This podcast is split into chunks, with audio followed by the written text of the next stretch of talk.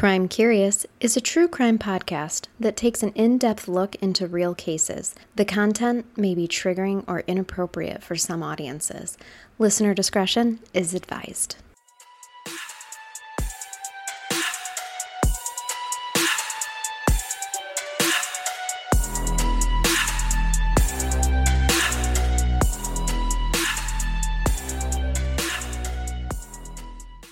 Welcome to our. cool. Strong start. Let's try this again. Hey, welcome to Crime Curious. I'm Charnel, I think. and I'm Amber. And we're finishing up part two of Amber's case that was a listener pick this week. Yeah. So, welcome back. Hope you had a good week so far. I almost said thank you, like you were talking to me. Thank you. it's Thank good you. to be back. So, as you guys probably, you know, remember from part one, Mhm. if you haven't checked it out, you Yeah, should. go check out Sunday's episode. we told you the story of Rose Larson, who she was, background, her upbringing, Yep. leading up to this very enmeshed, enmeshed, enmeshed It was an mess for sure. this very enmeshed relationship she had with John. Mm-hmm. Oh my god, I'm gurgling. I heard it. I heard it. We had a snack. We did. Okay, damn it. We had a snack between recordings and now our Like, bodies are and it was- digesting. It was, like a second grade snack. We had Cheez-Its and a brownie. we, and we split a cosmic brownie. yes, we did. Now I'm gurgling and Yes. Also, that was the best fucking snack I've had in a oh, long it was time. so, good. It was. childhood. It, it really satisfied me, but now mm-hmm. I'm like, ugh, ugh. so now okay. we're burping it up. So bear with me. But no, we were talking about this the relationship she had with John and how enmeshed it became and her wanting to do everything with him and she wanted to be a rapper too because he was a local rapper Which apparently. is just something that baffles me. How do you go from like I have no rapping musical talent to I, you know what? I I too want to be a rapper. I agree. There's no part of me that would ever feel like I could freestyle. Never, Ever. No, I can hardly talk. I mean, you guys have heard me on this podcast. you think I'm just gonna rap? But so John ended up being this person that wasn't so great for Rose. He was selling drugs, he had weapons in her mother's house.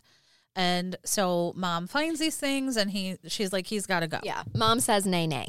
Yes. Nay nay, nay nay. And so she kicks him out and John ends up at that point pulling away from Rose and ending the relationship. Well, as we know, Rose was not having that She was not. She, she was did not, take no for an answer and she was very heavily following him monitoring him Like you said, low key stalking. low i think that it was some low key maybe not even low ha- key when you have to use the words following and monitoring, that's straight up stalking. it, yep i think we had mm-hmm. some stalking going on john was becoming more and more irritated with it and so Sure. he at some point says that he's going to kill her if she doesn't leave him alone hmm So that's kind of where we left things. Rose had a couple days after a really nasty fight with him at a party and backing into his brother's vehicle.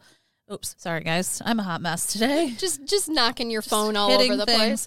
Um, so after that fight, a couple days later, I left you with Rose was heading out to hang out with her friends. She had checked in- with her mom At one at thirty. one yeah it was like 1 20 a.m or 1.30 and and she was checking in with mom and then she was on foot walking to wherever she was going and so mom had that feeling like you know something something's off she was worried right. hmm so that's where i left you guys and we're going to pick up from there unfortunately things get pretty ugly at this point um so this is the part where we're going to talk about the Well, crime it is a and- true crime podcast. Things aren't usually pretty here. Yep. So Rose Markey, that's that's our Rose Larson's mother. Mhm. She was laying in bed the next morning when she receives a call at eight a.m. It's uh it's a Monday at this point. December seventh. Uh yes, Are you proud of me for remembering? I am that so December proud. 6th Very good job. I So- listen. You you do listen. I didn't even remember. I'm like, crap. What day was that? um. So she grabs it on the first ring. It is Detective John Cawdy. I hope I'm saying that right. He introduced himself. Uh, my understanding, I think his, I think that Rose's mother had called and was waiting for a call back. Okay. Um, and that's why the detective was was reaching out. She wanted to talk to him about her daughter, and she was really hoping that he would believe everything that she was going to say. Her fear was that she didn't want him to think Rose was just a runaway, as we see, like Okay. you know that she had just run off. So she just she didn't come home that night, and it made mom. Yes, and mom had that feeling that we talk about in so many cases when something happens Yeah. and they know it. And so my understanding is that Rose Markey, the mother, um, she was afraid she didn't want it to come across as just another oh she ran away. She For said sure. she knew it was much more than that and she needed somebody to like Listen to her. believe her. Well, and unfortunately, Rose's behaviors and lifestyle do lend typically in missing person cases Yeah. to like yeah she probably just she ran could away be run yes. hmm And I mean, my understanding, it wasn't uncommon for her to be out all night yeah and not come i mean her nickname was the vampire Right. Mhm. So, so mom is like i Mom's i like, have I'm- this feeling Yes. this is different and and she went on to say that the more that he actually did believe her as she was telling him everything, then she was getting more scared because he actually was hearing her and correct believing her. yeah yeah i get that he did listen to her. He said something was terribly wrong, and he he said mothers know, and that yeah. you know his gut was Oh, telling good him for him Yes, I I thought that same thing. I was like, wow, somebody that actually is like moms know when something's wrong. Yep, have an intuition, and it sounds like a good intuition of his own as Yeah, well. He said his gut told him something was probably wrong too, Mhm. and so they did, um, they did act on that. So after that call took place, it led to one of the longest and most exten- extensive searches ever in Lansing. Oh, So, really? Yeah. Oh, yeah. We should mention we're in Lansing, Michigan Yes. for this. And I mean, you know, we did. suck if I didn't mention that. I apologize. Well, you did in part one, but just for people who might be tuning Yeah. in and they shouldn't be, go listen to part one. Yeah, they But- should already know. Yeah. But yes, we're in Lansing, and this is 1993 that Mhm. everything's unfolding. Yeah, this was an extensive uh, search that that took place. So Rose Markey recalls the events that kind of led up to her calling and knowing something was wrong. She said that she punched out at 7 a.m. Uh, that it was the end of her shift. She headed home to her her house on Miller Road. Um, apparently, it was a pit stop between jobs because she worked two, and uh, Oh this is up six, 60 to 80 hours a week. Um, I had read 60 before, but she worked all the time. When did she sleep? I don't think she ever did. And this woman, I mean, she had said before her her life was her kids and, and work. That was it. Wow. So she had stopped home. She said she went right up to Rose's room and she wasn't there. Rose was mm-hmm. not home. And she said she knew immediately. She was concerned. Rose hadn't showed up. Like we said, it wasn't uncommon, I don't think, but th- there was just that feeling. But it does sound like Rose communicates. I mean, she was checking in with her mom at 1.20 a.m. Yeah. you know, so for her to have not heard from her and her not be home, I can see why there's red flags She didn't have much time. Um, she- between jobs. Yeah, she Yeah. had to hurry to her next job. Wow. She did paintings for buildings, I guess, like uh, paint jobs. So she had a job lined up, so she didn't have much time. Um, Man, could you imagine working all night and just going home to check on your kids and get, you know, changed or whatever and get sh- on to your I next job? I know. She did go back to her first job at the Quality Dairy and said, "Let me know if you see Rosie." She called Mhm. her Rosie. Um, you know, let me know if you see anything. And I think she was starting to really get worried at that Mhm. point. Rose's father also got a call, Bill Lerner. The call said that his daughter was missing for 20 some hours at that point. And he said he didn't know where to look, so he checked up and down the streets looking in ditches. Like he didn't know where to start, but you know, he was obviously panicked as well. Rose's mother called her called friends asking where, you know, if they had seen her, if they had talked to her. This is 1993. There's not cell phones and text messaging exactly. social media. Um Rose's friends Carla and it says Carla and Charla Cummins. um some of the friends she spent a lot of time with, they, she mom called them. Going to Um, hang out at Carla and Charla's. All right. No, she did discover Billy Brown was gone too. She couldn't find him, so there was Oh. speculation: is she with him? Yeah. out doing something. She called the pizzeria that Rose was working at. No, and she was scheduled. Rose was scheduled to work at that day, and so she did end up. Um, when when they discovered she was missing, there was a shift apparently that she was supposed to, to work, and she no call no showed for her shift, and so things are starting to unfold as you know Confirming Mama's on. gut feeling. Yes. The family also designed missing persons posters and put them up everywhere with a picture of Rose from a family wedding that summer. And I think, as most families do, they are doing everything they can for the search, putting, you know, Right. pictures up and getting the word out. Marky said, as soon as I saw her picture on that poster, I knew we'd never see her again. Oh. So I think she knew she Yeah, knew she did. internally that her Yeah. daughter was gone. Oh, but wow. as parents, I mean, we desperately but you can't- grasp that- at yeah. whatever we can. And that doesn't mean you stop looking. it says that Friday, I think, as all of this is unfolding, it was payday at Meyer, uh, the Meyer P- Pizzeria where she was working, Mm-hmm.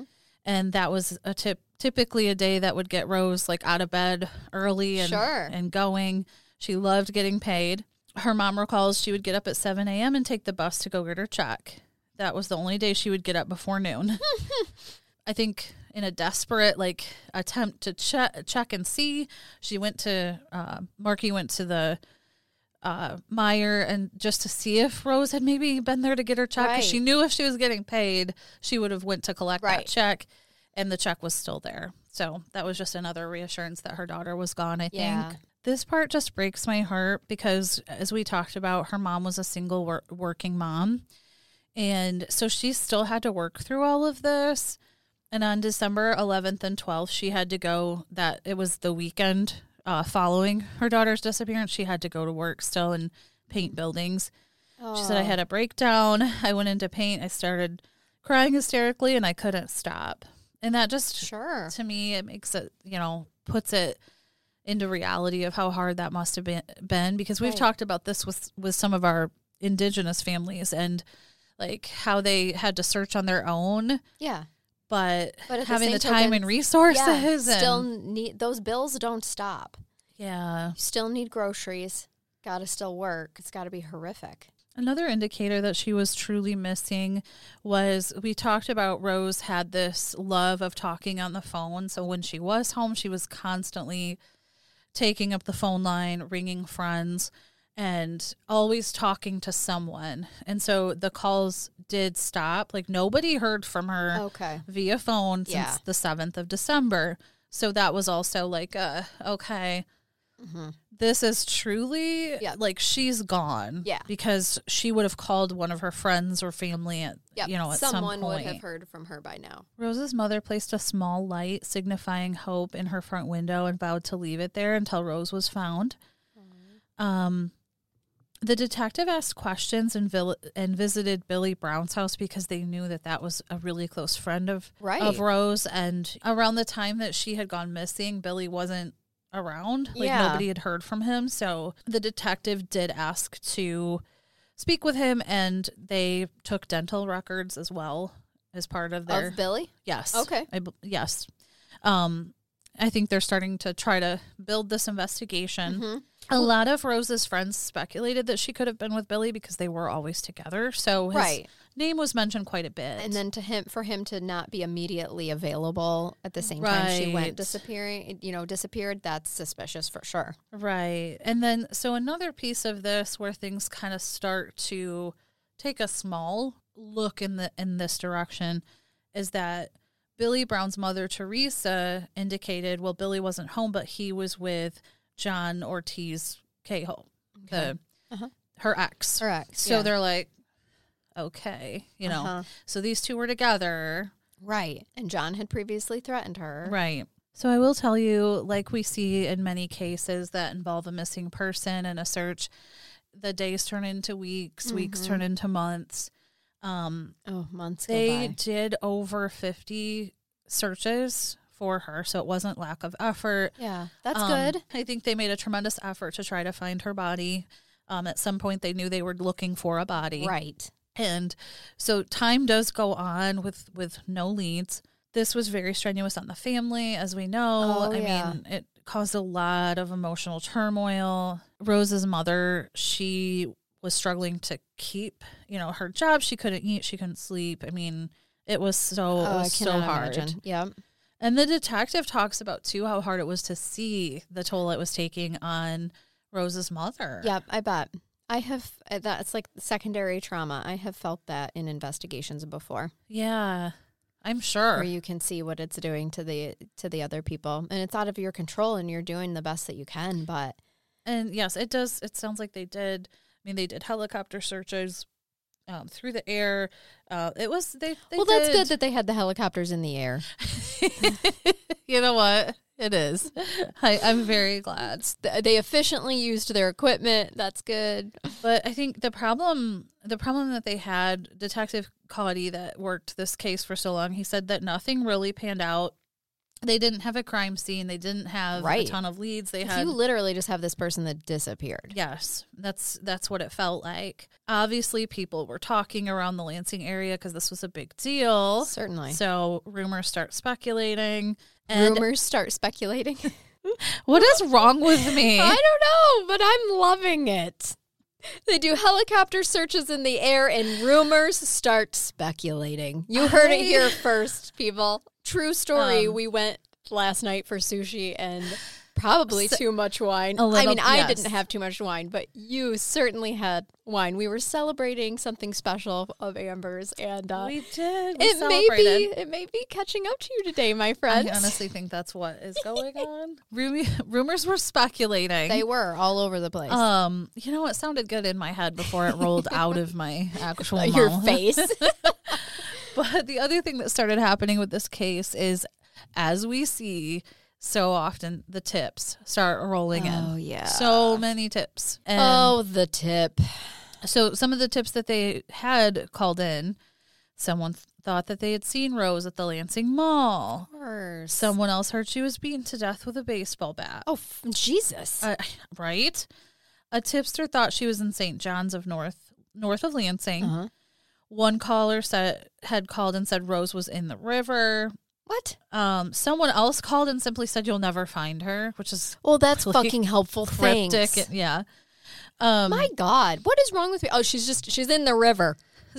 right. What? The you'll never find her. never her find one. her. Like that's so Yeah. that's so Thank creepy. you. Did you just need to talk to another human today?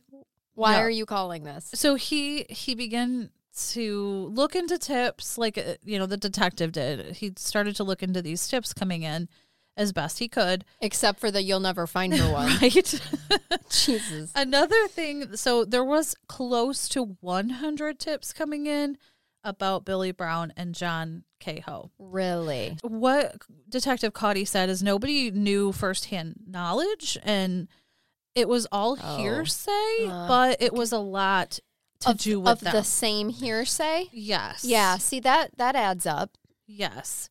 He did talk to Billy Brown, as I had mentioned, who had reported he had no idea where Rose was. D- the detective ends up saying, I talked to him enough times to know I was talking to someone who was somehow involved. So he mm-hmm. had a hunch that Billy had something to do with this. You know, they just didn't have anything to go by. So Detective Cotty, he thought he found a pretty significant lead in this case when they were conducting one of the searches that would have put Rose with these two boys possibly. Okay. Because what he discovered, there's a four foot piece of wall paneling.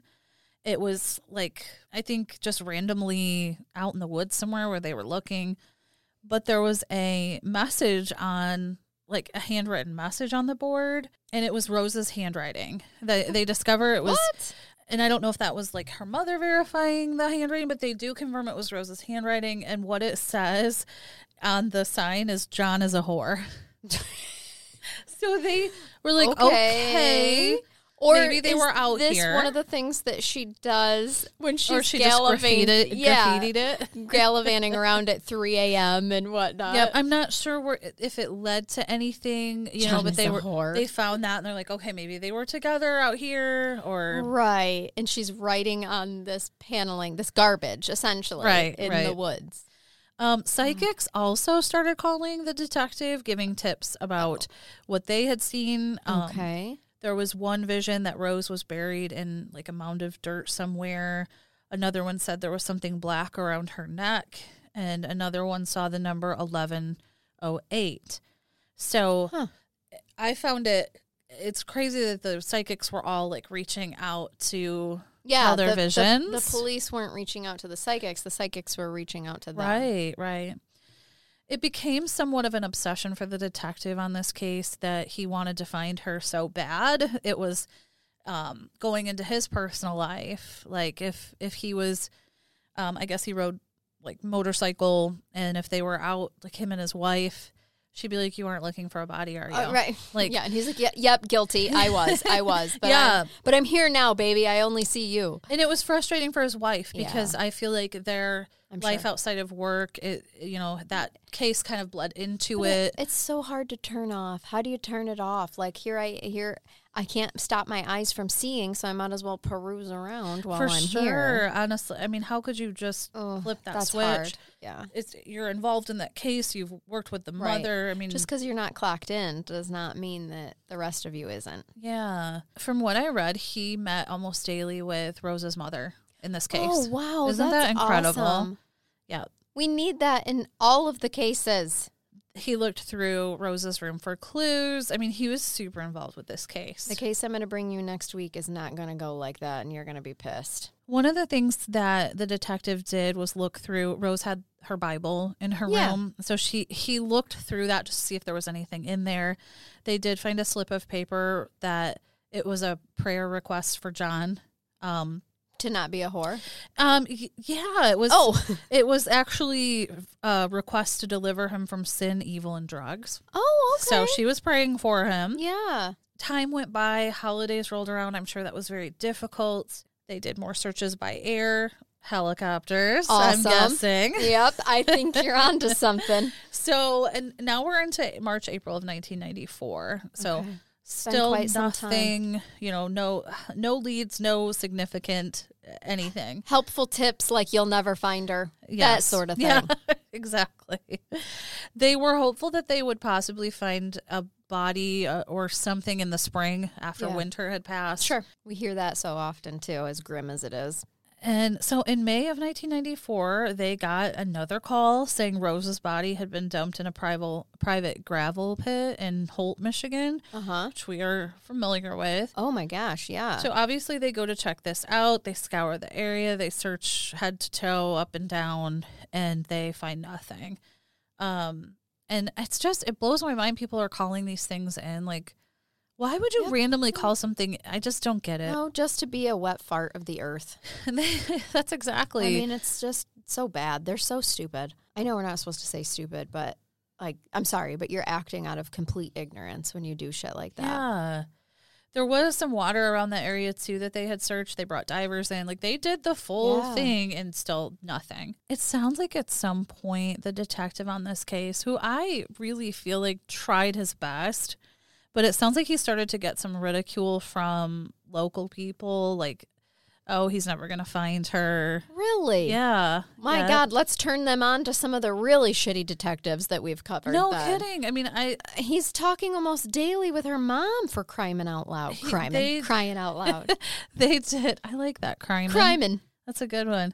I feel like from I mean what I read they did every effort to search for her, but it sounds like there was some criticism coming coming in. Of course, because people are dicks.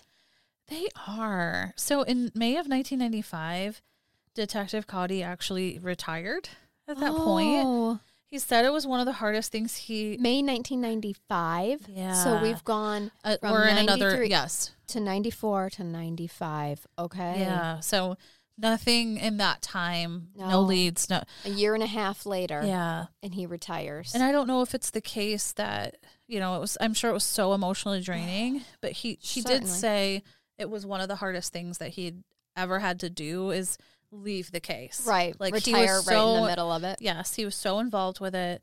It was devastating for Rose's mother because she was so afraid that no one would take that case as seriously as he did Certainly. Yeah. or be so invested. So she was absolutely devastated. Like th- this case might go cold. Yes. at this point. Yep. We'll never have closure. Yeah. So after the detective retired, they did assign the case to two Lansing detectives, uh, Lucas.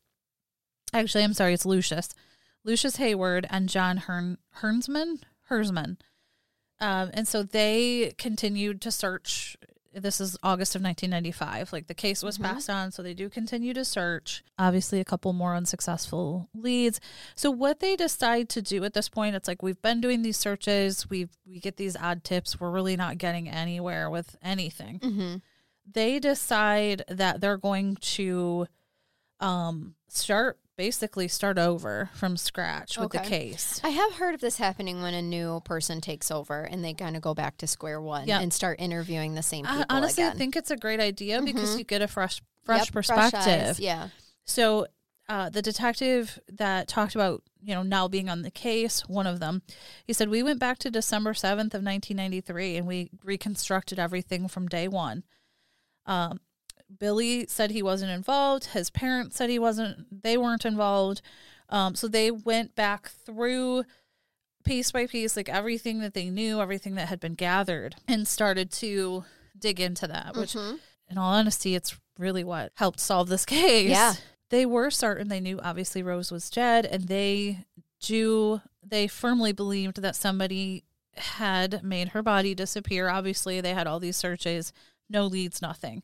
So at this point, they start to, um, I don't want to say stop the searches, but it's like, okay, somebody made her disappear. Right. Like, Yeah. so they're thinking Like, body's not- gone. yeah, we're not going to find her on the side of any road at this point in time. She would have been found already. yes. Like at this point, we need people to start talking. Yes, and they knew, in in the detective's words, a core group of people who knew what happened worked hard to make sure the truth didn't surface. So they Mhm. knew that like there were people that did this, covered it up, like they're out there. Yeah. um, and th- and they're protecting her death. So one of the things that, as they're going back to square one, the detective learns of is the breakup that had happened between Rose and John, Mm-hmm. and so he learned how ugly it had gotten, and that Rose was very vocal, insulting John and and dogging on him, and that and she also he also learned about Rose's. You know, Stalking stalking, behaviors? Yeah. and that John was actively trying to avoid her. So he is learning all of this stuff. So Detective Brooks, the the one that's investigating at this point, he said he found a man who had picked up uh, John Kehoe and, and Billy Brown at the bus station.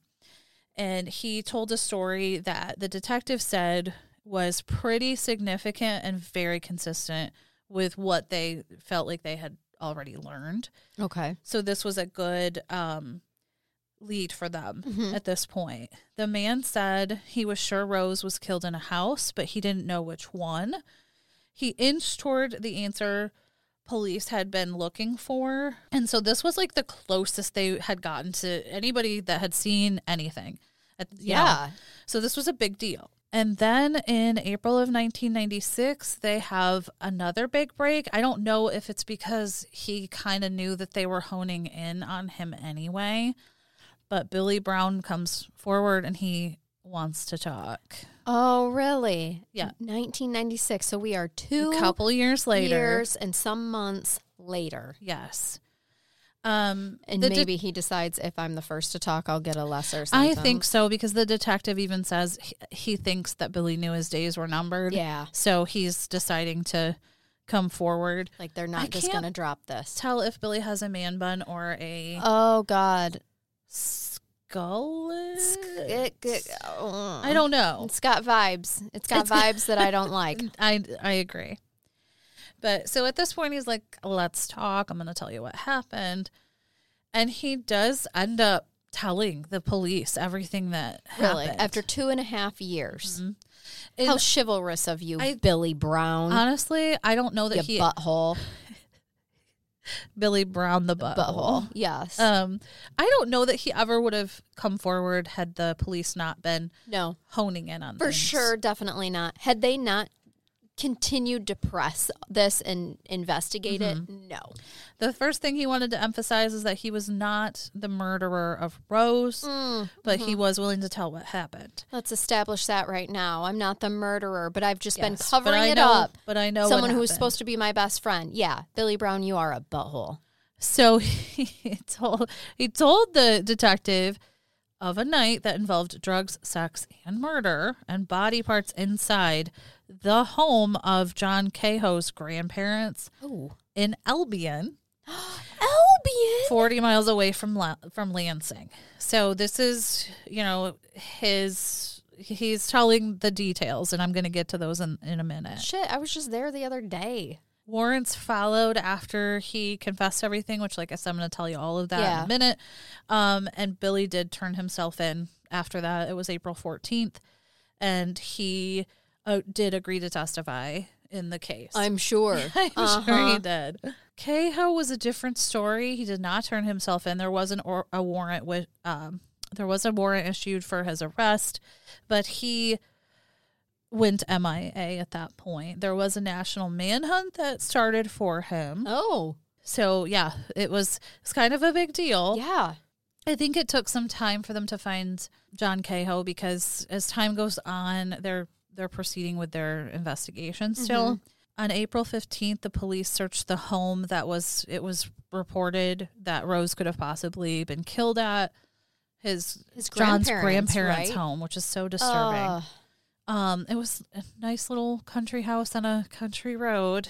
yeah, that's besides the city of Albion, that is the rest of Albion is right country. country roads thankfully the grandparents it sounds like they were on uh vacation in arizona during this time so they were not actually Okay. there for the events that took place God, he's just taking advantage of his grandparents. for sure Oh, so inside the the bathroom crime experts they did go in and they they found what looked like to be a like older drop of blood possibly what? Which- Two and a half years later? That's that's my understanding. Now I don't know if this home was just not like used very much, or they spent a lot of time because it sounds like they were like they had another home in Arizona. So maybe snowbirds. So they were only here in the summer. I mean, that's very common in Michigan. We get people that only live here for like three to four months because the warm months. yes, I, I don't know. I mean, but they they found this blood and they sent it in for DNA testing, and they they were thinking it was going to belong to Rose. So Wow. I Well, I okay. Blood splatter does get everywhere. And do you often clean every baseboard in your home and, you know, top to bottom? Probably not. They may not have been like deep dive cleaners, right. Right. Exactly. Just surface level only. You know? That's hard for me to believe. I mean, I guess I could believe it honestly if it was like on a baseboard or up by the ceiling or something like that. That would be easily missed. I mean, because we were talking, it could have been splatter. So I, I could, and if it was just a small spot, I could see how it would go. And once I tell you everything that's hap- that happened, you're going to understand why there was probably a lot of blood. Okay. So it might Yeah. it might have just been missed. Yep. And then no one In the general saw it. cleaning. I don't Mhm. know.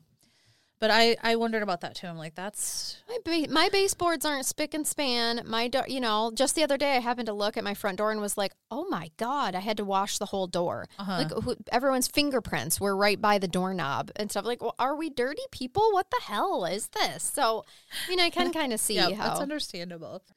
Roll moving for, moving forward, we're into July and August. The state police crime lab they make a trip to Meredith. It's a tiny Michigan town, Mhm. and there's at this point they have information that Rose's body could have possibly been destroyed at the certain location. So they do, and I'm I believe this is from John confessing, or I'm sorry, not John, Billy, Billy. confessing things as to where you know what happened, and so they go to Mhm. this location. They were able to find bro- bone fragments and Oh. also sent those in for DNA testing. So they're starting to build some evidence Yeah. here. My understanding is the pieces they found, it wasn't necessarily right off the bat anything that they would have thought was bone. Like they just found tiny charred pieces of things. okay. So they they took them anyway just to be examined. Um, but it wasn't like large pieces where Right. you'd be like, oh, so it's that's not like glaringly obvious Right. at first. Okay. Right. Um, and in August, they still had not found John Kehoe either. This the search was still Okay. continuing. Like he must have been hiding pretty well. Still on the lam. Yes. However, as the search was continuing in August of 1996, police were watching um, John Kehoe's family as well, and so his his brother, uh, his brother's name's Tim. They were kind of following him and watching. They know they realized that he's left Battle Creek and gone to Mexico, Huh. and so they trail him. I, my understanding is like the whole time in some way they're following and that is how they they do find him because Find John. Yes, yeah, he had went so to Tim his was, brother. Tim wasn't going on vacation in Mexico. no and so Uh-huh. i don't know if the police knew how far he was going or how like how that all unfolded but they obviously trailed him Yeah. and they and he basically led them right to john Yeah, so perfect. they end up finding him in august of 1996 finally but it did go on for a couple months so they couldn't they couldn't find him Fuck his family for hiding right as well. especially after what he he did he did the manhunt ended or i'm sorry the the whole hunt was like four months total that they were looking Okay. for him so as soon as uh, john kehoe was in custody the detective uh, detective brooks called rose's mother to let her know that they had Oh, found good. they they found him Yeah. because they were certain at this point that these two were the Yep. were guilty. So I'm going to tell you about the crime at this point. Okay. Um, we know Billy came forward and gave the details, and this is a graphic part Okay. of Trigger warning. what happened that night that Rose went missing. So yeah, trigger warning. It's pretty gruesome. The two of them end up picking Rose up at some point that night that that she had been, you know, Out. walking yeah. Just, and yeah. and so, I mean, I don't know if this was pre planned or, you know, on their end, I, I don't have the details, but she didn't think twice to go with them. She Right. wanted John back anyway, and Billy was her friend. Billy's her best friend. So she does end up going with them. They go to the the house. Mm-hmm. Um, Billy's recollection, like he thought they were just going there to get high, probably have sex, Mhm. like just do partying, Yeah. All the things Thanks. they've been doing. all of the sins and evil that John was Right. partaking in. Exactly. So Th- uh, that she was praying for so they, to stop doing, but she was doing too. right. Okay. This is Billy's recollection of what happened that night. So when they got to the the house, it was obviously empty. They go in. Uh, Billy said that John and Rose had sex, and then I'm not sure why. I didn't get the details, but the three of them take a shower together after that. Okay. Maybe they were saving water. Okay. or perhaps Billy didn't want to admit that he was a part of the threesome, Could be, could be. but he's okay admitting they showered Because. Billy said like he assumed they were going there to have sex. I don't know if they like all had sex Yeah. together. I'm not really sure about that. I didn't find that detail. okay, if they're showering together, they're having they sex took together. a shower, Okay. and so Rose. He recalls Rose. Um, she was brushing through her wet hair at the time. And she started gig- giggling kind of nervously because John, he had gently come up behind her and put a cord around her neck. She thought he was joking. Okay. Yeah. And Billy thought he was joking too from what he says. Mhm. Right. Um, at first, he was like gently pulling on it. So it did probably appear to be playful Mm-hmm. and in some way. And so Rose was laughing. She kind of played along at first, like, oh, stop Right. it. But he slowly like started to move it like closer around her neck. Rose wasn't questioning why John was all of a sudden not avoiding her and was willing to be with her again. Like One would think, like, what's that would be a red flag. sudden sudden turn. Right. So, according to Billy's testimony at this point, um, he watched as Kehoe increased the tension on the cord and at that point proceeded to strangle Rose fully. She fell onto the bathroom floor, and Billy said he interrupted to ask if he was killing Rose. Like, is that what you're like? That's what you're planning to do? That's your um, Listen, butthole. You are so, you know, you got to take this confession with a grain of salt I, because I he is trying to distance himself as much as possible from I didn't know this was the plan and this is what was happening and I Mm-hmm. he wanted to stopped get and, his story out and first. asked if this is what he's doing. What the fuck do you think he's doing? And, and I mean, it didn't sound like he attempted to intervene in any way. He just No. stopped to say, like, To "Hey, are you killing her?" I'm sorry, I just asked. I stopped to ask a question. Yeah, he said, What at is that- this quiz bowl? No, it's a murder. You're not. eh, I don't believe that. I think he he was a part of this. No, more than what I, he's I willing wonder to too, admit. and it's it's sad because this was like her one of her best friends too. Oh yes, but he didn't stop it in any way. He just was like, "Oh, are you killing her?" And um, John Kehoe responded, "The bitch has to go, and that's what's going to happen." Um, minutes later, Rose was officially dead, and he said he remembered the brush still being in her hand. oh, Yeah, because all she was doing is brushing her fucking hair. yeah, I know. She, I mean, yes, it, it probably, like you said, it was unusual. Probably unusual that he now wanted to hang out. I mean, I would Yeah. think so, but she, pro- that's probably what she wanted. So she was like, Right. "Yeah, I'll go. Right. I'll hang out with you." I don't think this was the first time of all three of them having sex together either. So it's, You're probably maybe it was probably not. right. She trusted Billy. So Probably you're probably right on that. Another piece of this that happened beforehand, like before they had sex, before they showered. John Kehoe had brought a bag in. It was like a garbage bag of some kind and it had some heavy items. It appeared to be like a heavy bag. When they asked what it was, he said it was things for the night's festivities. Like he was being kind of dark about it. Billy said he learned later what was in the bag, like after the murder happened. It contained a knife, two bottles of charcoal, lighter fluid, a hatchet, and some trash bags. All So right, he so this was very ple- It, pre-planned. it was very pre- and I'm sorry, Billy was a part of this the whole time, the it- whole night. It does make you wonder, like, how he could have been so clueless about it, and just like all of this unfolded right in front of him, and he didn't have any idea. yeah, nope, nope, no. He's a complete Yeah. snake. He stands by having no idea. He brought a full supply of cocaine and marijuana for that night, thinking he was just going to party it up and it was just going to be average night of getting high, Mm-hmm. doing some drugs.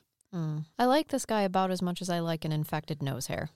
Good call. I mean, truly. She's known you since fifth grade. Now, my understanding is that Rose was dead at this point after the strangulation, but Kehoe did proceed to um, take Rose like back into the the shower part, and then he proceeded to slit her throat with the knife that he had brought. Mm. He took a break from from what he was doing to go do some cocaine, and then Oh, he came back took a break the from the slaughtering. little little bump before we finished Yeah. the night's work okay. from what Billy said, he said, I told John I could tell that this was not the first time he had done this because he seemed to I was be just like gonna say that too. very heartless about it. And um, he said, I, he, I guess he looked at, at Billy and said, Well, what do you think? Billy remembers uh, vomiting, vomiting at that point as this was all going on. Um, only wearing boxer shorts, rinsed pints of blood from Rose's body with a hose, and then he got a hatchet and a block of wood at that point.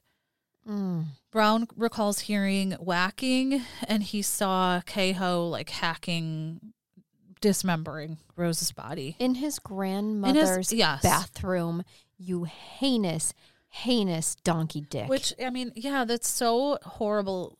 He's just a horrible human. in gra- in grandma's Grandma's bathroom. bathroom. Yes. It probably has like the little, you know, the little geese, little goose Oh, I couple. probably did have That was geese. in the early 90s. Mhm. Those were very popular for grandmas to decorate with. The Mr. and Mrs. Geese. I know. I th- my grandma actually, I think, had Mine those did too. And they she dressed them up for the seasons. But I mean, they had them on wallpaper, everything. Oh. Oh, So Billy recalls that John started to take off her arms and feet and hands and also her head as well. Brown also said he came back with a foot sticking on a knife. He held the, the head up like cla- the Clash of Titans before he took it to the basement.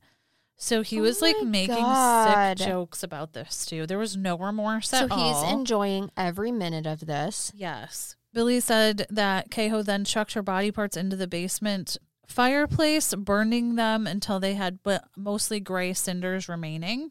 this was only like the limbs that he had tried to burn at this point. Okay. Her torso was like it was still in the the shower Mm-hmm. and the doorbell rings and a a friend of Kehoe's had come over to hang out. Somebody named Sammy and her um and his girlfriend. Like they had come over to visit. So John proceeds to visit for the next like hour or so with them. Who's coming over and visiting in the middle of the fucking morning? I don't know these people because it's like it- it's like it's three four in the morning Right, at this point. exactly. Hey, just dropping by for some tea and crumpets. Yeah, so he he stops for a little visit and does indicate that her torso is still in the, the bathroom at this point. So after the couple leaves, um, he said we cleaned up the house, put the body in a trash can, grabbed some shovels, ten gallons of gasoline, some trash bags, and left. After they left, this is where they they proceed to try to get rid of the entire body. Um, they went to the the location with the fire pit where the the shards were, the bone shards were found. The men loaded the garbage bin into a compact car owned by Kehoe's mother. I love that he's using his family stuff for all of this. Yeah, what a wanker. Um, God. they headed north. They drove drove 100 miles to Brown's family property on uh, uh, Island Lake in Meredith, and so that's where they proceed to try to burn the rest of the body. Mm-hmm. Billy Brown said, "It's far away and secluded. We're going. Uh, we were going to burn her up until there was nothing left. Um, no body, no crime was there. Was there theory, Not theory on not that? true. Not true. Not true. fucking asshole. That is someone's baby. And obviously, they did a crappy job because they. I mean, they left their trail of right. things. Right. So once they arrived, they had to proceed to make their own fire pit. So they dug uh, a hole in the ground and they put logs down and a, a couple pieces of plywood. So How they're very Boy Scout of them. yes, very so resourceful. Um, the men unloaded her midsection onto the fire pit and poured gasoline all over the all over it, lighted the fire. They burned her for like ten hours to try to Oh yeah. burn down the remains. I'm sure it took and a long like time. yeah. All because you didn't like that she was wanting you back. Yes. She was a nuisance. Yep. So this is She what had to you go. do to her. And so, yeah, I God, this is why I say so often that I hate people. I know it's like, Like, this was the only option. Yes, I'm sure she was the stalking was annoying, but like there was other options. So many other options. and I would like to think she eventually would have stopped. Yes, I mean, yeah, yeah. I agree. She would have this got was the not the yeah. answer. So as this fire is going, things get a little disturbing. Uh, Billy rec- Billy recalls that as the flesh is cooking on this fire pit, No. That John Kehoe Mm-mm. took a piece of the flesh. Trigger warning, everyone. So he took a piece of the flesh from the fire and he put it on a piece of bread and put some mustard on it. What the fuck? Um, Brown said that he at that point ate it just for the experience, just to know. No, Like it's some kind of like delicacy. no. That's not an experience. It's so disturbing to me. So, so disturbing. Oh, great! Now I can't have bread or mustard. I know. It's ruined. Ruined oh for my me. God, why did he even have those things with him? Good question. I don't know if he pre like I'm He gonna make to have- myself a snack while we do to this pre-planned. I mean, he brought- because my understanding like there the, it was John's like family property, but I don't know that there was like I don't know where the bread Right, and we're- mustard we're- came from. we're building a fire pit Ugh. somewhere, and now you're just whipping out bread and mustard This says when the fire. for a fucking picnic. You Ah, I know, gross, so- gross animal. I seriously wanted to vomit when I when I read that. Um, so they burned, like I said, ten hours burning this fire down. When it was done, they filled garbage bags with her ashes Okay. and they loaded them into the car. John said they spread the ashes along the roadside and highways all the way to Big Rapids. So I don't know if they were just like Oh. letting them fly out the window, yes, probably. probably hitting cars. Oh, Ugh. He said some of Rose's ashes went into the dumpster at a rest area. Um, She was literally like scattered she's all over Michigan. everywhere. Yes, And this whole time they were looking for her, and this is where she was. Yes. He said that they they did this all the way to Big Big Rapids and Tim um, John's brother lived there. When they arrived, Tim asked, "What'd you do with her? What happened?" And John smiled. Tim said, "Never mind, I don't even want to know." So his brother must have known like All along. something was Yeah. happening. Yeah, nev- never, you know, let the police know. But so right from the get go, Tim knew something and just hid it for all of these years. Yes. Yeah. Yeah, he can fuck off too. Brown said Tim Kehoe was surprised to see the gasoline and, and shovels and hatchet in the car. Yeah, certainly. He said, "Don't worry about the stuff in the car. He would take care of it." Um, so it's like even though he wasn't involved, he knew So- he knew she was going to die, and they he didn't want to know how. Who was going to take care of it? Tim was. I believe so. Yeah. Oh, okay. So we're helping. Yeah. Then in that in that situation, you're a part of this. Now his lawyers, obviously Tim Kehoe's lawyers, tried to argue that he had no involvement and knew none of this. So Whatever. it's I think a lot of he said she said at this Mhm. point in the case after everything starts to unfold. Well, clearly he knew something because he traveled to Mexico where his brother was hiding. So he he, he knew was- he was yes. in hiding. completely involved like the whole step of the way whether Yep. you know i don't know how much he knew but he obviously was he was a part of this Yep, he's a wanker way. too. brown said that he and kehoe spent two days with tim in big, big rapids and then tim drove them to the bus station in grand rapids where they brought where they bought greyhound tickets and boarded a bus to florida so they must have stayed there for a little while like laying low Yeah. And this is and this is why Billy wasn't available to talk to the police because he was in Big Rapids and then went to Florida. Yes. Now I will tell you that the bone fragments that were found, um, I told you about from the fire Mhm. pit, they had taken those in thinking they were bone fragments. They were never fully confirmed. So they really only had John's side of the story Like to go by. Yeah. I believe that the the blood was confirmed to be Rose, and that's Okay. really the only piece of true evidence that they had Wow.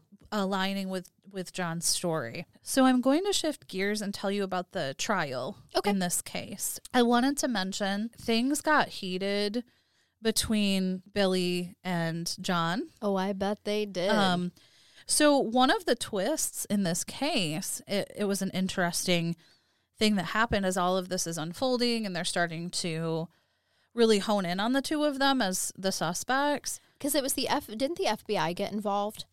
Yeah. And that's what. yes. See, and that's what I think made Billy start squealing. I do too, and I, I did read an article that indicated that's really what made him come forward. So Mhm. he really wasn't. Um, I mean, it was a good choice on his behalf to do that because it did, as you it will see in a minute, yeah. it will it worked out in his favor. But as this is happening and he's starting to talk to the police, one of John's friends, his name was Robert Michael Wood, he ends up putting combustible items into Billy's house. Now, obviously they had to do some investigating to to find this out, but he gets caught basically trying to blow Billy's house up Oh, for talking shit. to the police. Oh yeah. Snitches don't just get stitches Yeah. in that situation. Yeah. Okay. So they found a ton of bomb bomb bomb materials yeah. and obviously figured out what the intention was. Yikes. And so what the police end up discovering is that they were either trying to kill him or at least intimidate him to shut his mouth. Yeah. Yeah. I mean, it would appear so. So and he ended up getting a decent sentence out of that Yeah. you know, it sounds like it was a lot of combustible items. Because you can't do that, buddy. Right. You can't do that. So that just even, you know, puts more red flags in there that there's something Yep. that, you know, John doesn't want. Getting out Them to know. Yes. Yes. Like I said, Billy. kind of confirms that Billy does know stuff. right. That is exactly what my thought was as well. Just here in a few minutes, I'm going to share with you a little bit of John's side of this. Sure. Um, we're going to talk about the trial and everything first, but you know, Billy's side versus John's side, regardless regardless of those things, this guy did try to blow Billy's house up. Yeah. Yeah. So I mean, yeah, that's that's a huge red flag. it is.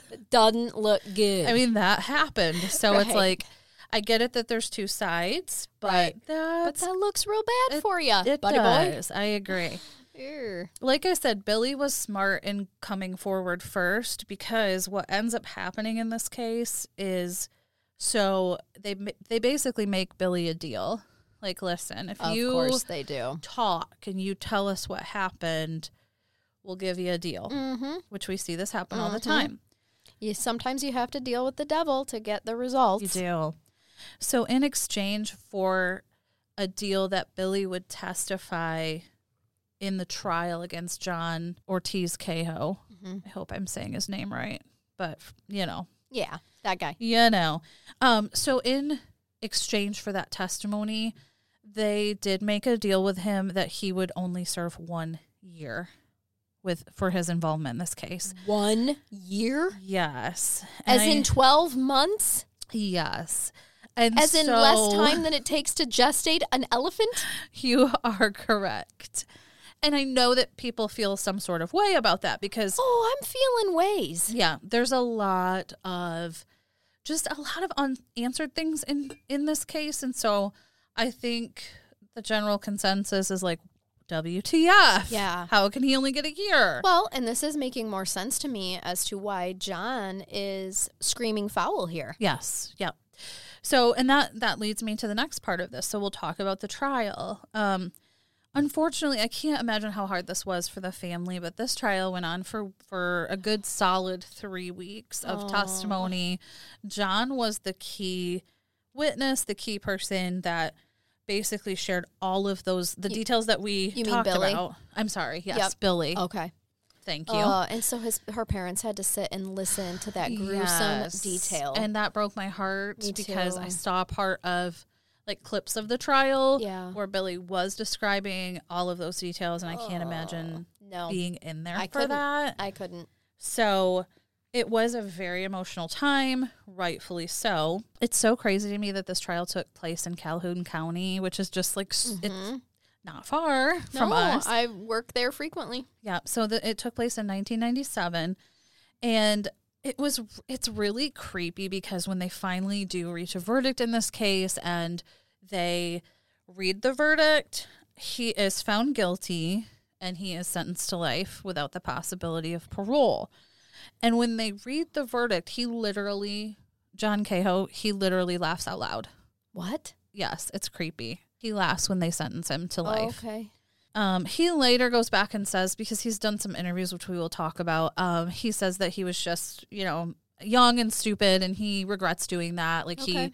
Um, just had so many things going through his head, and you know. All right. Well, But I mean, maybe, maybe I'll give him Still that, very- still odd. inappropriate. I did watch it, and he just like he just lets out this like really loud, devious laugh, and I can't imagine how the family felt when that happened. no. Well, the family was probably like, "Well, we get the last laugh because you're going away for life." Right. So John, at that point, he does go to prison. He's found guilty. Yeah. Yep. He he is sent to prison, and some time has gone by. Twenty, I think, seven, 27, 28 years, years. now. something like that. Well, when was this? It's 2022, and the crime in- happened in tw- uh, 1993. Yeah, and he didn't get sentenced until ninety seven. Right. But- right. So what's ended up unfolding? There's some things that have happened through this time. One of the things is that John has maintained his innocence this entire time.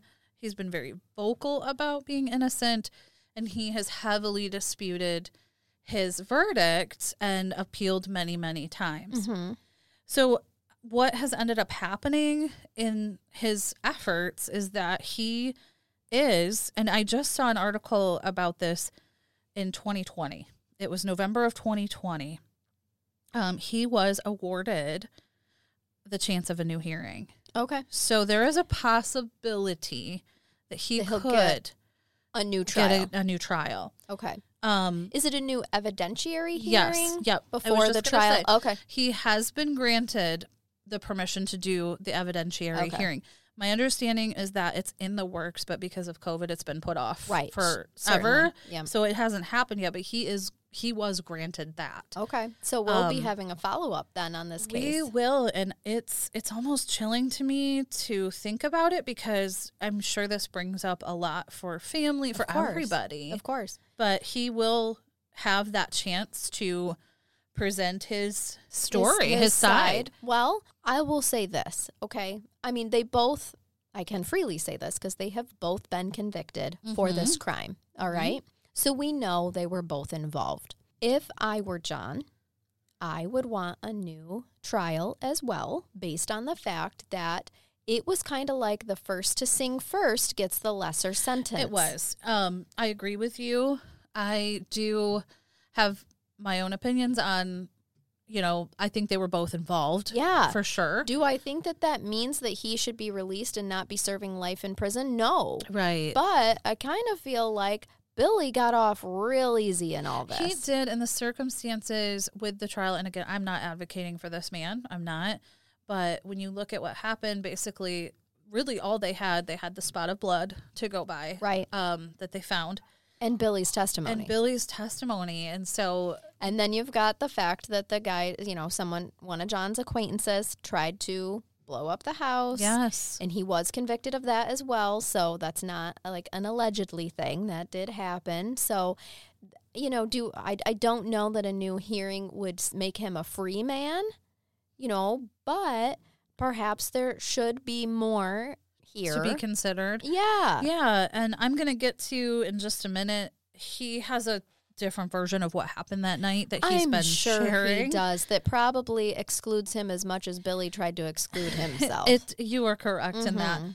Another ironic piece of this case is that Rose's mother ended up forgiving Billy. She made the decision to for, fully forgive him and even visited the the scene, like the house that this took place with him. Uh, oh my God, she's the strongest woman I've ever heard of. Then And when I'm sure the forgiveness was more for her heart than it was for That's Billy. what I was like. Okay, I'm I'm inspired. Slash, wow, that would just be hard, and I Mm-hmm. don't want to put myself in her shoes.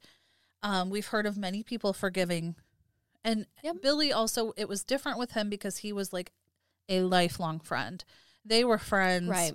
Since She was a lot more exposed to. Billy than she was. She you know, she had a soft spot for Billy, whereas John, she was put off by. She kicked him out of her house. Yeah, Okay. and so they were cl- they were close friends for a long time, and so I think there was a piece of Rose's mother's heart that obviously found the strength to do that. Right. when I read that, I was like, wow, I feel a lot of things about that. If I, if I was his mom, I would want to believe. uh, Excuse me. If I was her mom, I would want to believe Billy's side of things as well. Yeah. Now, the last part of this case I'm going to share with you is my astonishment in. So, John Kehoe, he has maintained quite an active social media presence throughout the years. He still has a Facebook to this day that he posts on or a family member posts on and I actually wanted to like to put it out there of if anybody knows how how the incentive or privilege system works when you're in prison, I am amazed. Well, if he's had good behavior, he probably has access to the internet. I'm just I'm wondering it looks like he's um he has a podcast that he does. He has a Facebook page. He has appeared on uh, podcasts, and I listened to one today. Somebody interviewed him from prison. You can even hear in the podcast, like, you have one minute. Oh, yep. so yeah. he is in prison and Yeah. he's talking to the podcaster, and he has a totally different story that he puts out, like I said. Okay. Um, but he has really been active in putting things out there. Even on the Facebook page, he puts like updates, unless it's a family member. We said maybe it was a family right. member. I guess it doesn't surprise me if he's trying to seek justice. If he's claiming he had nothing Mm-hmm. to do with this, he's trying to advocate for himself. And so- it's like a variety of things. Like, I mean, there's things about him being innocent and his testimony and whatnot. But then there's also like just various updates. Like, saw an owl outside today. It was Oh. cold, you know. Oh, like, just- stuff, just a little stupid shit journal. we would put up there.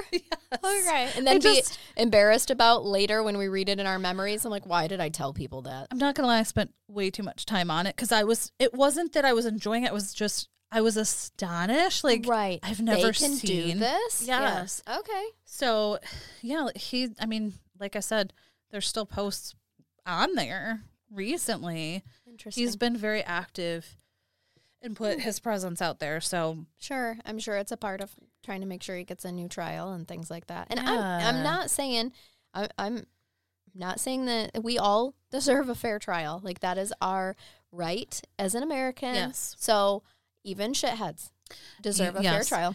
And so, just sharing in a nutshell, there is a podcast that is lengthy where he goes into a lot of details about his version of things, Side. Okay. but just a very brief nutshell of his side of things. Uh huh. He claims that the day Rose was murdered, that he had picked up Billy. Billy had reached out to him, I think on a pager, what he said. Oh yeah, Um, probably. Yeah. He said Billy had reached out to him, wanted to hang out. Uh, John went to pick him up, and Billy had this girl named Shelly that he wanted to pick up and try to sleep with. So Sure. John agreed. They picked Shelly up. Apparently, some somewhere along the line they ran into Rose, who saw Shelly. They got into it. Um, but it doesn't end up working out. Like she's not interested in sleeping with John. They drop her off. Shelly. Yes, Shelly. Okay. It, didn't Yep, she want to sleep with Billy? Um, I why am I struggling here? It's a lot of players, and Yes. I'm I'm keeping up here. I'm so happy you're just like you're. I'm into into, it. I want. I am Yes. interested to know what his side of the story She is. she she Billy wanted to sleep with Shelly. Yes, and, and so and Shelly was saying no, Uh, thank you. not into you. Okay, something along those lines. I get it. I saw a picture. Okay, He- yes, we we will put those pictures up. all right. Um. So yeah. So they get they at some point drop her back off, and so since Billy didn't get lucky with Shelly, he's like, let's get Rose. I you know. see.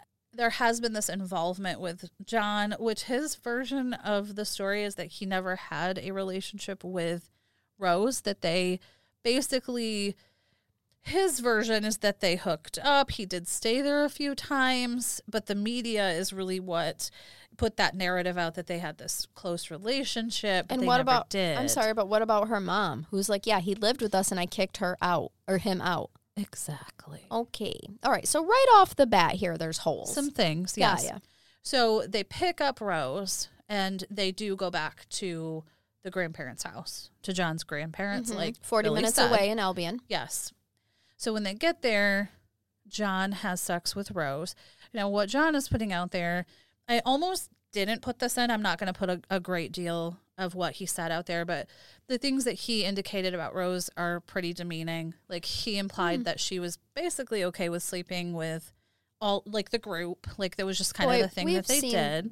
That before, huh? We have. Hmm. And so he said that Bill it was Billy's idea to basically lure Rose in by having John there to sleep with her because she because Billy knew that Rose had a thing for John, right? Mm-hmm. So you sleep with her and then Billy would basically sleep with her after. Slide in there and do it too. Yes, and that's and from what John describes, this is their this was their thing. It wasn't uncommon for this kind of thing to happen, which we did talk Okay. about that with Yeah. like why they showered together and so maybe it was a thing. I don't know.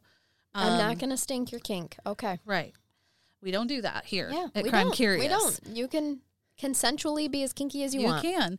So, according to John, he does have sex with Rose. Rose and Billy do massive amounts of cocaine. Apparently, they they were they had cocaine, they had booze, they had all kinds of things. All right. So, so, bump, grind, and, they do a little bump and shots. Okay. and um, he ends up basically what happens is Billy isn't really getting anywhere with Rose. He's getting frustrated. He's like, she's not sleeping with me because you're here. Probably having a hard get time getting it up because he just did a massive amount of cocaine You could be onto something. booze. So This John said, being such a good friend that he is, Yes. all right, I'll leave. Oh wow!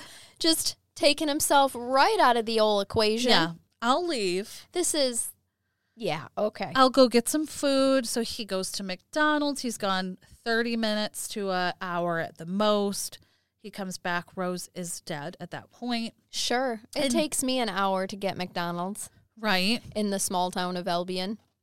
Doesn't take you an hour to drive to and from and do anything in I Albion. mean, I have that way. bag in my hand in like five minutes. and it's gone within another five minutes. Yes. So just things All to right. consider. But Uh-huh. so Rose is dead when he gets back. Sure. His version of the story is interesting because he um, denies any type of blood being seen. He denies any dismemberment of the body. He de- he denies the cannibalism. He said that that was all made up by Billy. Yeah, that- I deny that too. Mhm. So the podcaster asks him, "Well, how was she killed? Did you ask questions? What happened?" He said, "I didn't ask any questions." He said, "I didn't ask any questions. I panicked. I didn't want him to hurt me or kill me, so I decided to help him get rid of the body, but it was not dismembered or bloody, and he doesn't know how she died." Okay, so another hole, possible hole, if I was an attorney, Mm-hmm. would be saying you are an admitted international drug criminal. Okay, you run the drugs. You were running them in Mexico, ran them here in America. Mm-hmm. You're scared of Billy. And You have all those weapons that you know Rose, the, uh, you know Rose's mom kicked you out for, Mhm. and you're scared of Billy. I think that you and the podcast were on the same uh, lines of thinking because he kind of asked that of like, you know, why did you decide to help? And like, Also, if you see pictures of him, he looks like he could really f somebody up more than Billy. for sure. Basically, what John says is that he was big time into dealing. He said marijuana at the time, like massive amounts of it, Mm-hmm. and that he was nervous about like having that under his belt and getting wrapped up into this. So he decides that he just needs to help get rid of the body.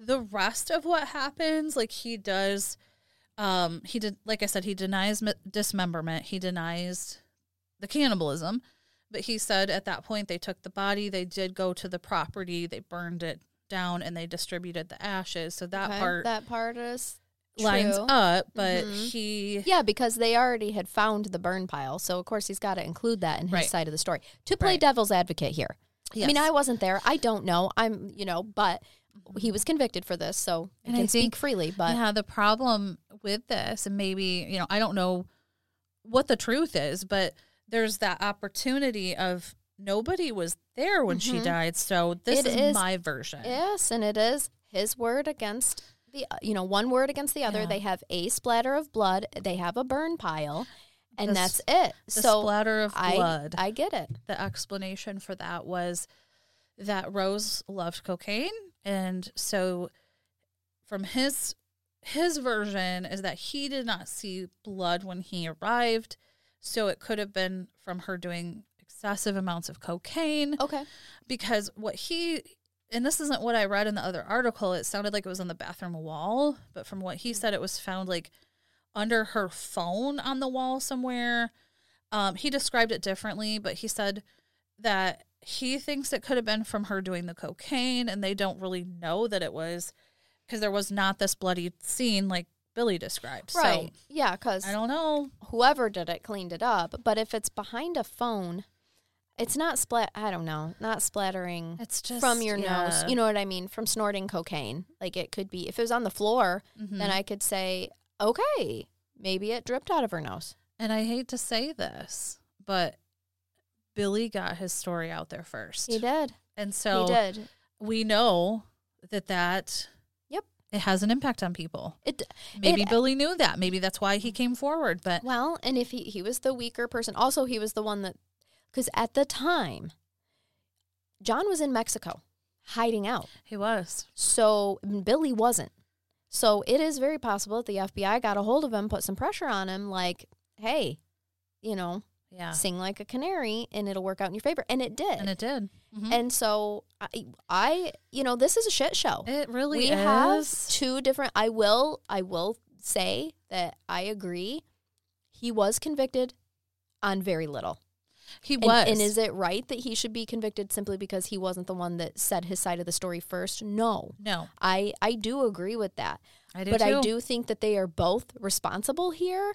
That Billy's sentence is a joke that he got, and you know these are just my personal Mm-hmm. opinions. But That is that was an extreme deal that he got because he did admit to his part in discarding the body. yeah, He admitted to that. And so at the very least, I mean that's still what they did. I mean it was pretty I mean at brutal. least they didn't offer him full immunity, but but still, uh, Mhm. it's uh. and then when you throw in the fact that now you know, that John is saying, and and I don't know, was he saying this story all along, or is this just recently since, you know, there's been a lot of talk about old older cases coming back into the limelight because of older investigative techniques mm-hmm. that were accepted at the time that aren't now and older laws that were accepted at the time that aren't now. So, you know, was this his story all along? How yeah, I would be interested to know from investigator to investigator who would have interviewed John how the story has molded If it's changed at and all. yeah, yep, or Yeah. if it has stuck, you know, ha- has it rang true this whole time? The other part that always gets me in these cases, and I'm not like I don't know the truth in this, so I'm not even going Right. to pretend to know. But what always gets me is when you have somebody that remembers every single detail of something that happened 20 years ago. Yeah, yeah, Now I could see remembering every detail possibly like after you discover this this horrible scene. Um, well, yes and no because Maybe, sometimes I don't people know block trauma. it out. I was gonna say sometimes the brain does funny things with trauma. But just an average night where you're doing some cocaine and booze and you went to get some McDonald's, like I'm not gonna remember all of my time sequence of events that No. I did. No, So especially not always- after I'm high Yes. and drunk. And that's honestly And- what convinced me when we did the Scott Peterson. I'm like, no, this man does not remember everything so Yep. perfectly. Um, no. And so I that that screams red flags for me. But Yeah. honestly, like you said, I do agree that the trial was was not fair. Yeah, Um, they honestly, it's hearsay. It's it's his is. word, Billy's it word. is. I think you know there there needs to be more. What about this gal, this Shelley gal? That was picked up. You know, maybe that's something that's coming in as part of the Could be. evidentiary trial. Uh, you know, as well as she's willing to speak up and say, "Yeah, you know, I was with them that night. Yeah, this is what went down." My understanding is that John really had no witnesses on his behalf, so no one was there to present anything on his side. It was all just really heavily based on what Billy had to say, Right. and and the Okay. media grabbed a hold of a lot of this. Sure. And um, John's version is that they really they had their own narrative and put their own story out, and a lot of it was not true. And I'm not saying that that So- didn't happen for sure. Yeah, But I think at the end of the day, both of these men had something to do with this woman's murder.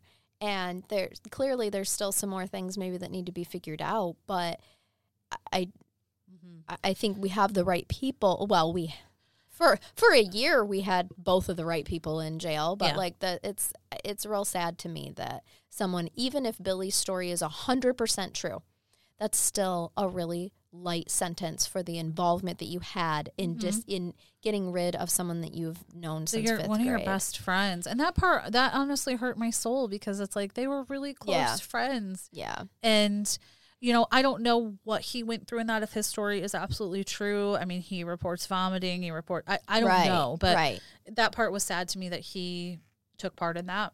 Yep. Um and and didn't come forward right away. I mean, it's Yeah. two and a half years later. and That's so the other p- piece to this. if that's true and Two he and a really half years. Yeah, if he had no idea this was truly going to happen and he was blindsided by it, I'm sure that trauma haunts him to this day. Right. But we don't Right. know we don't know the truth in this, Yeah. but I am eager to see how it unfolds yeah, me and too. Thank you for sharing both sides. and my heart goes out to their family Me because I cannot imagine this being dug up after 20 something No. years and now they're they're going to have to to face this Do again. this again. Yeah, So, I know. I agree. My heart goes Michigan out to them Michigan case, Michigan Wow. is at it again. Way too close to us, Yes. Michigan case actually. Yeah, and no, so thank close. Even though we love you, Michigan. Yeah, So I do have some. I picked some heartwarming brain baths tonight. thank you. We appreciate that. I'm like, I'm not going to do criminals for you. You deserve better today. Thank you. We've we've we're done with criminals now for a moment. Please give us a break. I'm going. I'm going to give you some animal, heartwarming animal stories. Okay, my fave. Do you need readers, my dear friend?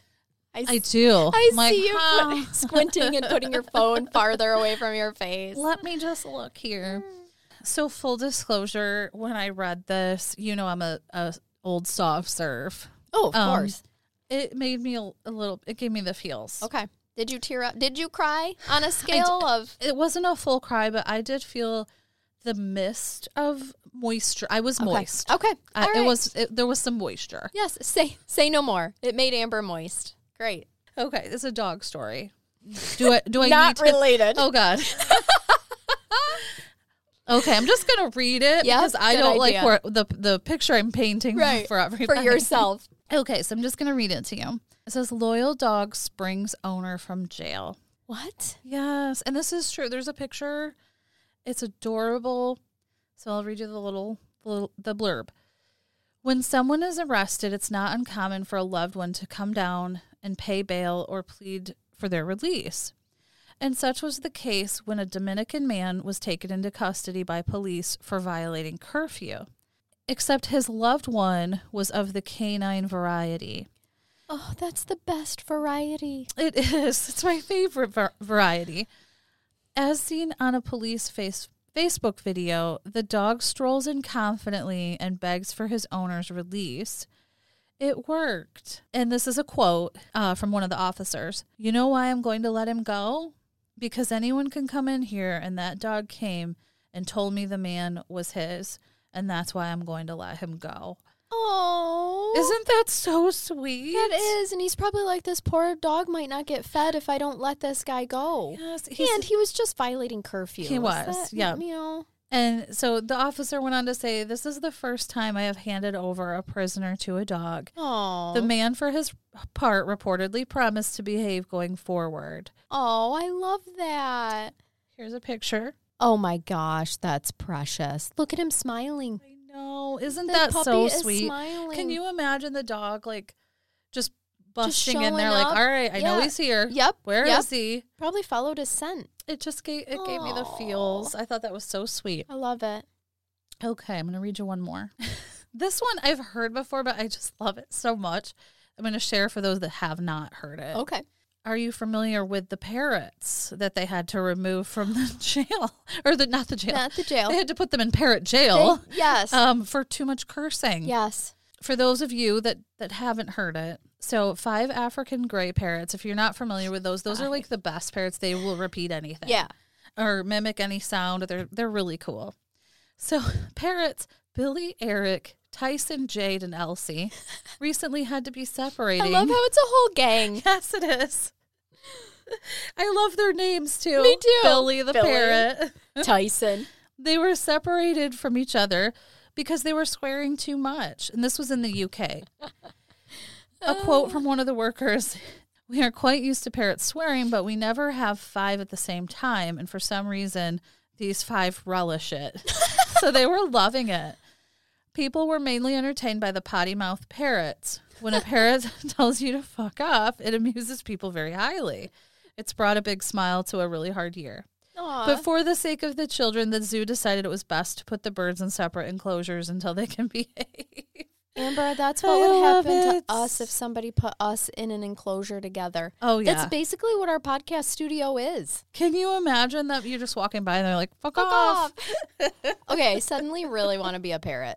So bad. I Just do- constantly cursing at humans. I Yeah. do love them. Um, I had a friend that's mother had one, and they're like mischievous too. She Mhm. said she would like clean its cage and it would watch. And then edge over and kick the bird like the seed out and like Oh make a mess again. they're just they're really neat. They're assholes. They I love ass- it. They really are assholes. Yeah. So, so hopefully those were heartwarming for you. Well, they put a smile on my face. Thank Good. you. And if you guys want more of us, feel free to hop on over to crimecuriouspatreon.com and uh, join our Patreon. Help keep us on the air. Follow us on social media. Write us your case suggestions on social media or at crimecurious at yahoo.com. And until next week, everyone, take care. Bye bye.